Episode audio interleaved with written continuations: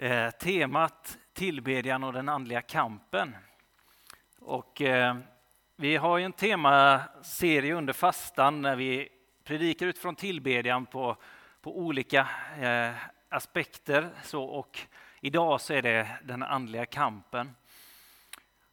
Och jag vet inte om eh, hur... Vi har alla upplevt andlig kamp på olika sätt. Kanske vi är medvetna om det, kanske vi inte är det. Men den andliga kampen, den, eh, den sätts vi in i när vi kommer till tro på Jesus. Vi, vi, eh, vi förs från mörkrets välde in i hans, hans underbara ljus.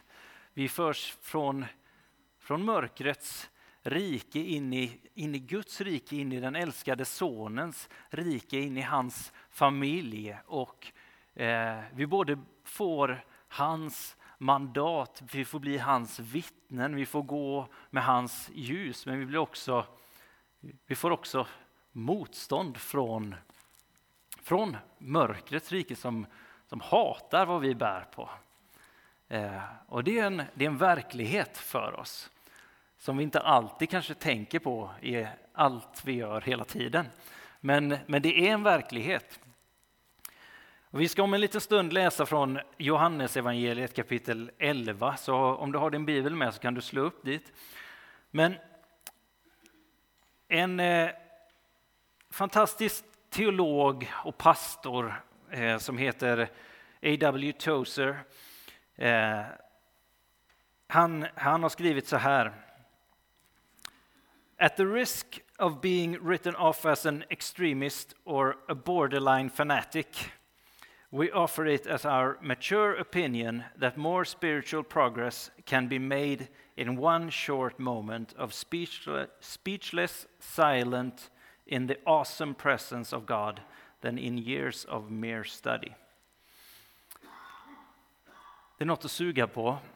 Eh, han säger, om man ska ta det på svenska då, Eh, så säger han att med risken att bli bara avskriven som en eh, extremist eller en eh, ja, fanatiker så lägger vi fram det som vår eh, eh, mogna åsikt eh, att det kan, vi kan göra så mycket mer andlig ja, vi, vi kan åstadkomma så mycket mer. Vid en kort stund av tyst eh, eh, att vara tysta i hans eh, fantastiska närvaro, i Guds fantastiska närvaro. Den åratal av, eh, av eh, studier. Eh, och och det är inte att skriva av studier. Jag älskar att studera, studera vem Gud är och, och, och studera teologi och, och, fördjupa mig i ordet. och så. Det är, det är jätteviktigt och, och vi behöver det.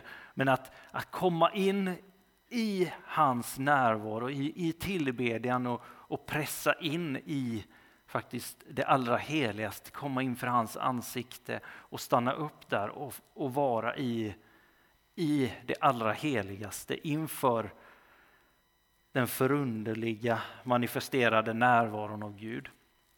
Vad som kan åstadkommas där och tron för vad som kan vad som händer när vi är inför honom. Det sätter han fingret på där. Och Bibelns berättelse handlar om hur om Guds längtan att leva i nära relation med sin skapelse och särskilt människan som kronan på verket på sin skapelse, som hans avbilder. Hur han längtar efter oss. Och Christopher West eh, uttrycker det så här att God wants to marry us. Gud vill gifta sig med oss, han vill gifta sig med sin kyrka. Bibelns sista kapitel, Uppenbarelseboken 22, beskriver det som eh, eh, hur Jesus talar om hur han kommer snart. Jesus, hela Uppenbarelseboken som, som beskriver så mycket som ska hända och Så, så, sista kapitlen om hur, eh, vad som händer när Jesus kommer tillbaka och hur han, längt, han säger jag kommer snart. Och så, så står det i vers 17 i Uppenbarelseboken 22 och anden och bruden säger kom. Och den som hör det ska säga kom. Bruden och anden, bruden, församlingen, ropar och längtar tillsammans efter brudgummen, Jesus Kristus, konungarnas konung som ska komma och längtar efter lammet, Jesus Kristus, lammets bröllopsmåltid. Efter den föreningen som, som hela Bibeln egentligen handlar om att det en dag ska hända.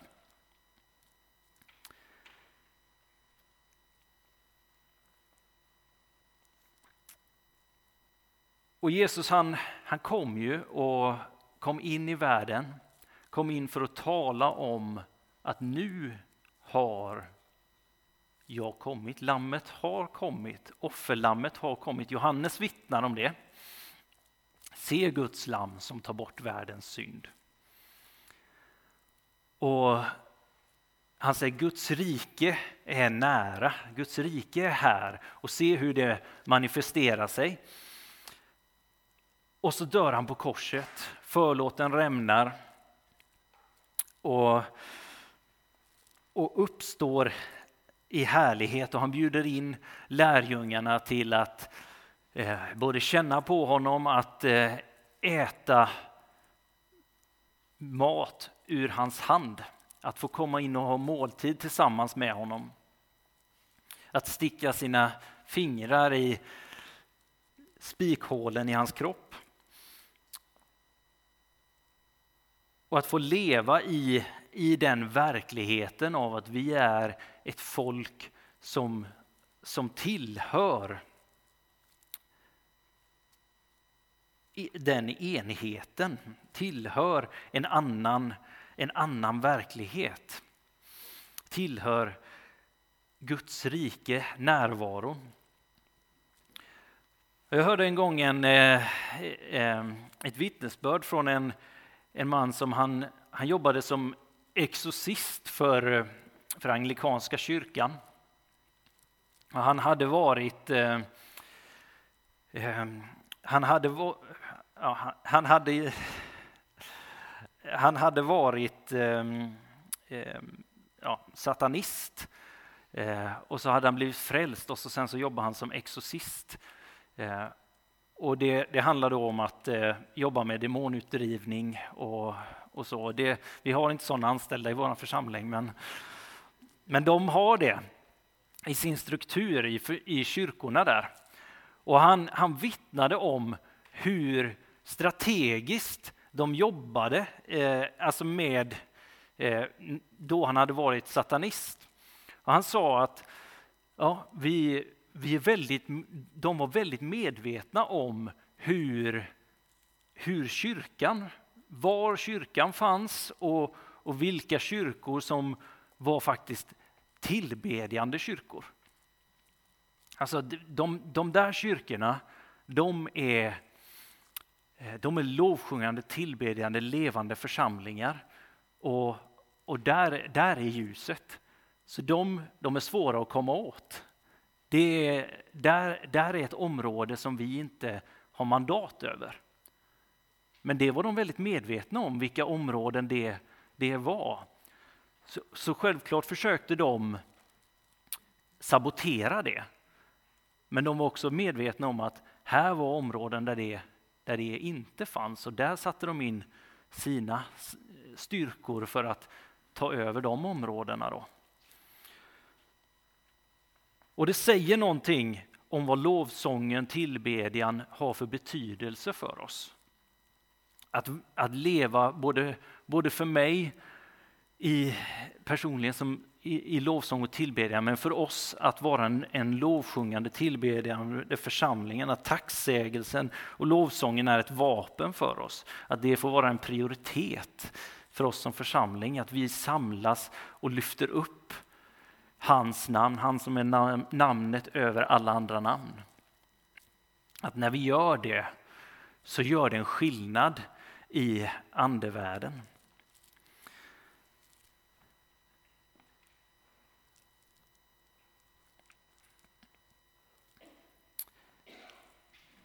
Och vi kanske inte förstår det alltid, men i Ordspråksboken kapitel 3, vers 5 och framåt så står det förtrösta på Herren av hela ditt hjärta, förlita dig inte på ditt förstånd, räkna med honom på alla dina vägar så ska han jämna dina stigar. Var inte vis i dina egna ögon, vörda Herren och undvik det onda. Och någonstans så kan jag känna så här ibland att det är fantastiskt härligt att lovsjunga tillsammans. Är, man får möta med Gud många gånger. Ibland är det inte så. Eh, ibland kan jag bara känna att ja, eh, jag känner inte för detta idag. Eh, och i mitt eget liv så har jag massa saker som händer och som, som jag känner att jag behöver prioritera. Men vad är det som Gud har satt för prioriteringslista i mitt liv, i vårt liv som församling? Och när vi får följa det, när vi får sätta det som han prioriterar först och främst och förtrösta på att han vet bättre än vad, vad jag vet och bättre än vad, vad vi kanske kan tänka ut tillsammans. Att hans prioriteringslista är viktigare än, än våran egen prioriteringslista, våran logik och att saker då kanske planas ut, räknas ut på ett sätt som vi inte kan, kan förstå varför det fungerar på det sättet. Att vi får räkna med honom på alla våra vägar så att han får jämna våra stigar problem som vi ser framför oss.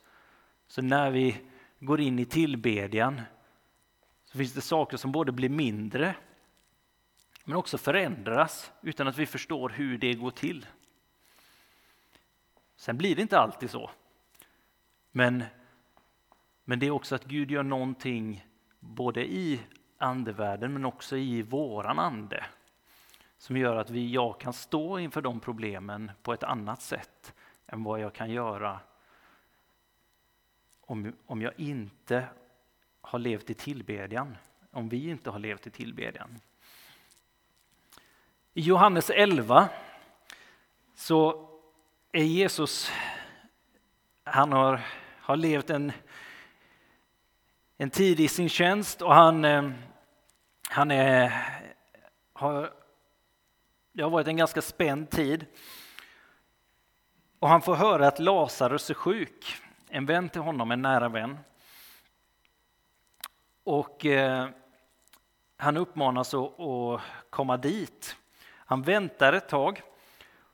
Och eh, från versen som vi ska läsa då så, så har han kommit dit och eh, han, de vet om att han är död. Och i vers 32 så har han både mött Marta som har Eh, argumenterat med honom. Och de har kallat på Maria. Och så står det, när Maria kom till platsen där Jesus var och fick se honom föll hon ner vid hans fötter och sa till honom, Herre, om du hade varit här skulle min bror inte ha dött. När Jesus såg hur hon grät och hur judarna som följt med henne grät blev han djupt rörd och skakad i sin ande och frågade var har ni lagt honom? De svarade Herre, kom och se. Jesus grät. Då sa judarna, se hur han älskade honom. Men några av dem sa, kunde inte han som öppnade ögonen på den blinde ha gjort så att Lazarus inte dog? Jesus blev åter djupt rörd i sitt inre och gick fram till graven. Det var en klippgrav med en sten för öppningen. Jesus sa, ta bort stenen. Den dödes syster Marta sa till honom, Herre, han luktar redan, det är fjärde dagen. Jesus sa till henne, har jag inte sagt till dig att om du tror ska du få se Guds härlighet? Då tog de bort stenen och Jesus lyfte blicken mot himlen och sa, Far, jag prisar dig för att du hör mig. Jag vet att du alltid hör mig, men jag säger det för folket som står här, för att de ska tro att du har sänt mig. När han hade sagt detta ropade han med hög röst, Lazarus, kom ut. Då kom den döde ut, med fötter och händer inlindade i bindlar och med ansiktet täckt av en duk. Jesus sa till dem, gör honom fri och låt honom gå. Så lyder det heliga evangeliet. Lovad vare du Kristus. Jesus kommer till platsen och han har en, ett samtal med, med Marta och, eh, och hon bekänner sin, sin tro, sin, sin eh, tro på att uppståndelsen ska komma en dag. Men här kommer, här kommer Maria till Jesus. Och hon kommer och faller ner inför hans fötter och säger till honom, hon öppnar sitt hjärta för Jesus. Säger, Herre om du hade varit här skulle min bror inte ha dött. Och hon gråter och judarna som finns runt omkring henne gråter.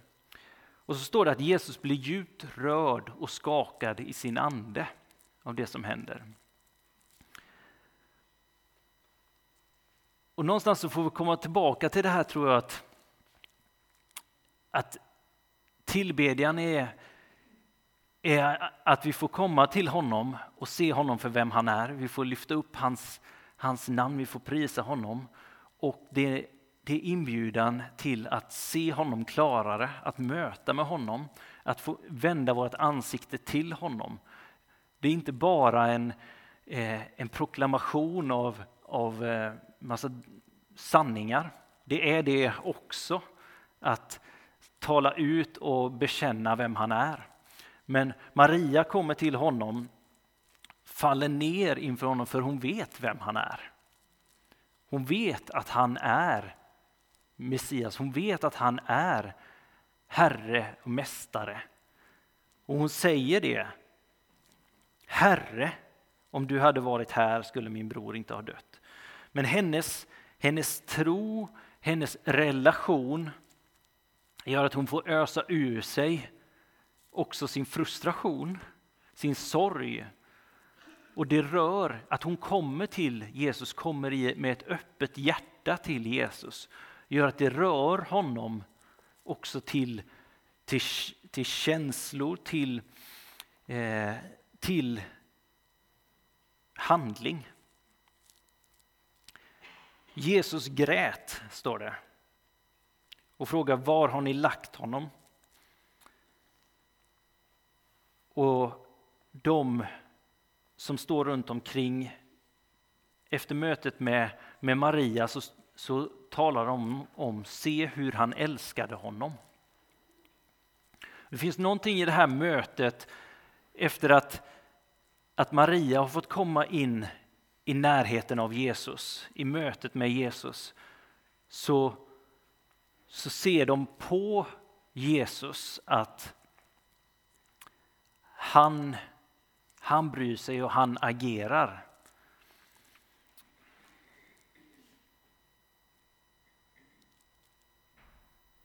Och så står det Jesus blev åter djupt rörd i sitt inre och gick fram till graven och det var en klippgrav med en sten för öppningen. Och Jesus säger ta bort stenen. Och här säger Marta igen då att det luktar redan. Det är fjärde dagen. Men Jesus han säger, han säger ändå att de ska göra det och han, säger, han proklamerar att Lazarus ska komma ut. Och det här är en, en spänning som vi får, får leva i. Liksom att det är en omöjlighet som händer. En person som har, har varit död.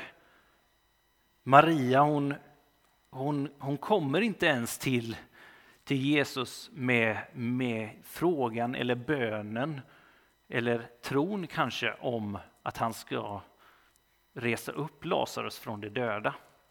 Men hon kommer i, i sin sorg och i sin, i, i sin kärlek och i sin tillbedjan till Jesus. Eh, där kanske hoppet är ute, för han har legat i graven och har redan börjat lukta i fyra dagar. Och hon kommer till honom och säger Herre, Herre, om du hade varit här skulle min bror inte ha dött. Hon säger inte Herre, kan du vara snäll och återuppliva honom, resa honom från de döda. Utan hon kommer i den, den tro som hon har, i den sorg som hon har. Och i det så, så möter hon Jesus, hon tillber Jesus. Och det, det är det som, som vi får göra också. Vi får komma där vi är till och, och i det kliva in i relation till Jesus. Och be honom fylla den bägaren, spränga den bägaren eh, och se hur mycket större han är än det som, som vi har just nu. Men förtrösta på Herren av hela ditt hjärta, förlita dig inte på ditt förstånd, på det som, som vi kan tänka ut att han skulle kunna göra i den här situationen som vi befinner oss i just nu. Utan kasta oss på honom, tillbe honom, ta, kanske inte tacka honom ens, även om vi alltid ska göra det. Men, men kom till honom och lita på honom.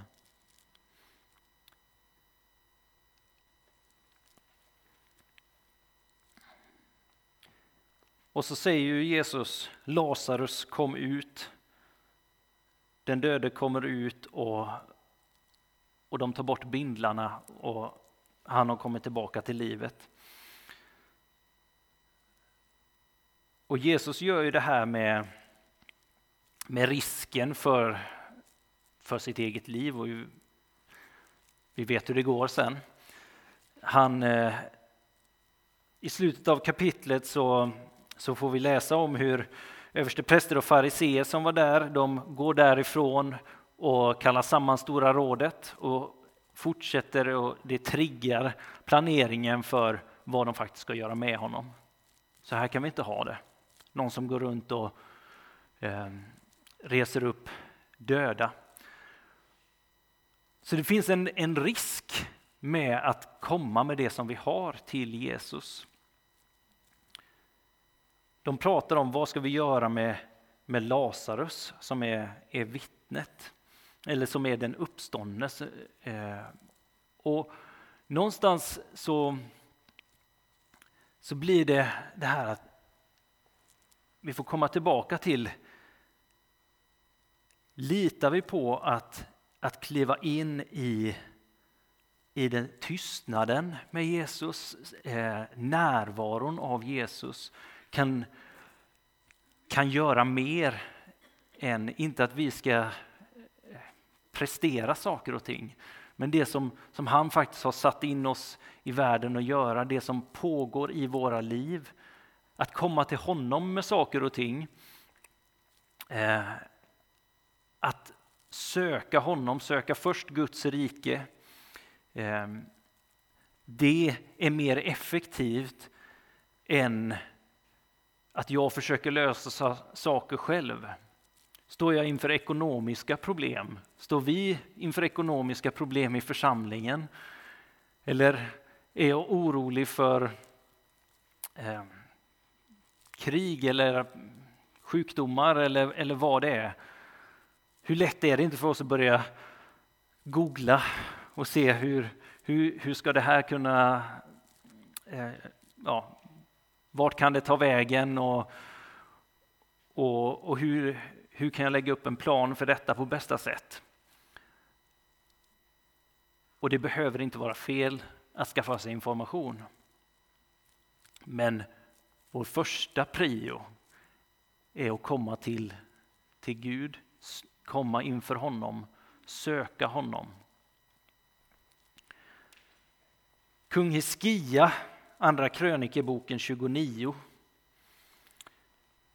Han kommer in som kung och han efterträder sin pappa, kung Ahas, som har varit en av, ja, svårt att säga vem som är den värsta kungen under kungatiden i, Eh, i Juda, men han var en, en kung som verkligen fick Israel i, ner i diket.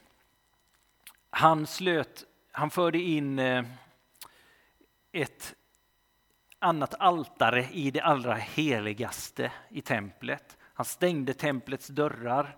Han satte upp avgudabilder överallt i Jerusalem.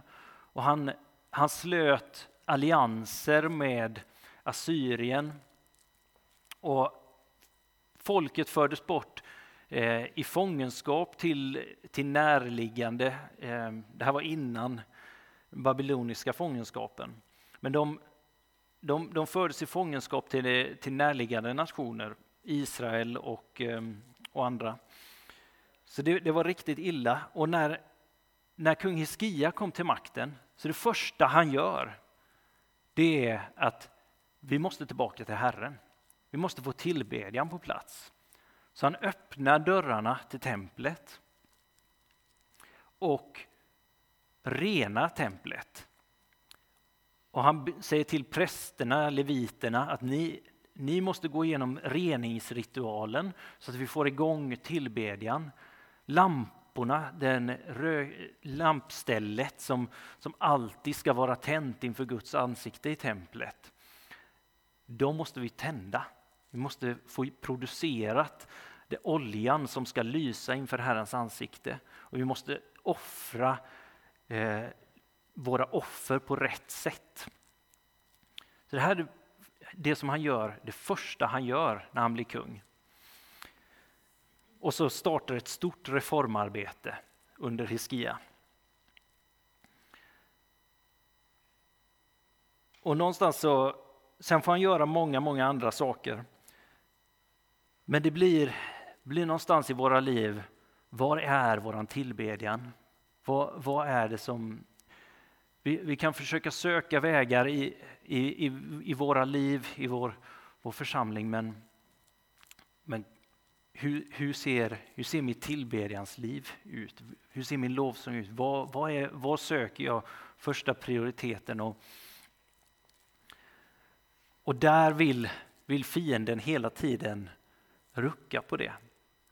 Vill få oss att, att inte vara den, den lovsjungande församlingen som, som gör skillnad i vårt, vårt område. Som eh, i våran stad. Han vill få mig att inte vara den, den lovprisande, eh, det vittnet, den ambassadören för Guds rike som, som gör skillnad på min arbetsplats och som är ljuset, utan sätta det under skeppan. Eh, som, som gör det i min familj och i mitt, eh, eh på min, min skola eller min arbetsplats, utan, eh, utan att jag börjar, börjar söka mina egna, mina egna vägar att uppnå de målen.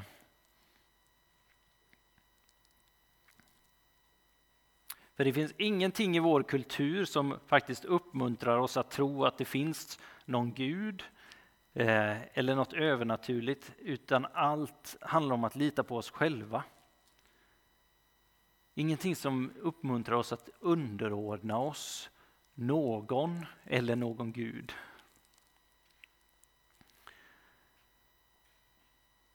Så vi får komma tillbaka till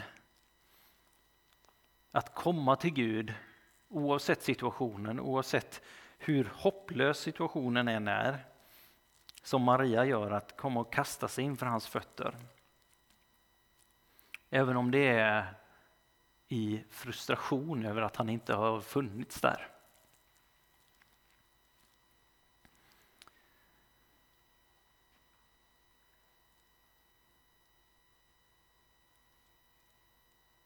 Och så får vi stämma in i Uppenbarelsebokens lovsång och rop. Där anden och bruden säger kom. Kom Herre, kom. Och om vi känner att jag har inte orken till det så kanske vi får stämma in i det som vi hör någon annan säga då. Någon annan säger kom och den som hör det ska då säga kom.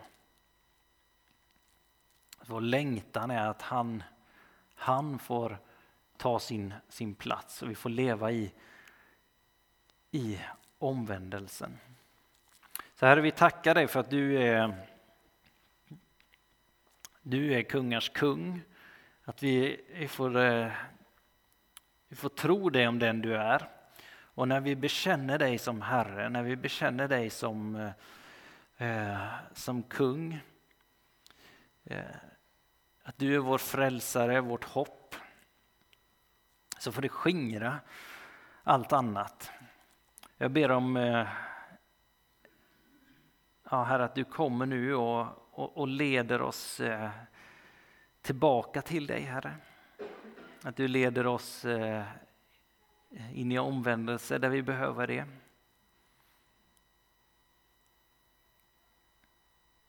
Tack för att vi får vara dina, dina barn, dina ljus, Herre.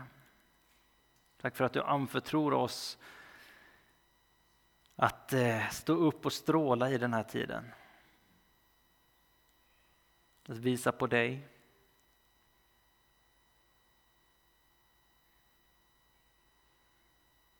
Vi ber om ödmjukhet, som Maria, att bara kasta oss på dig och inför dig.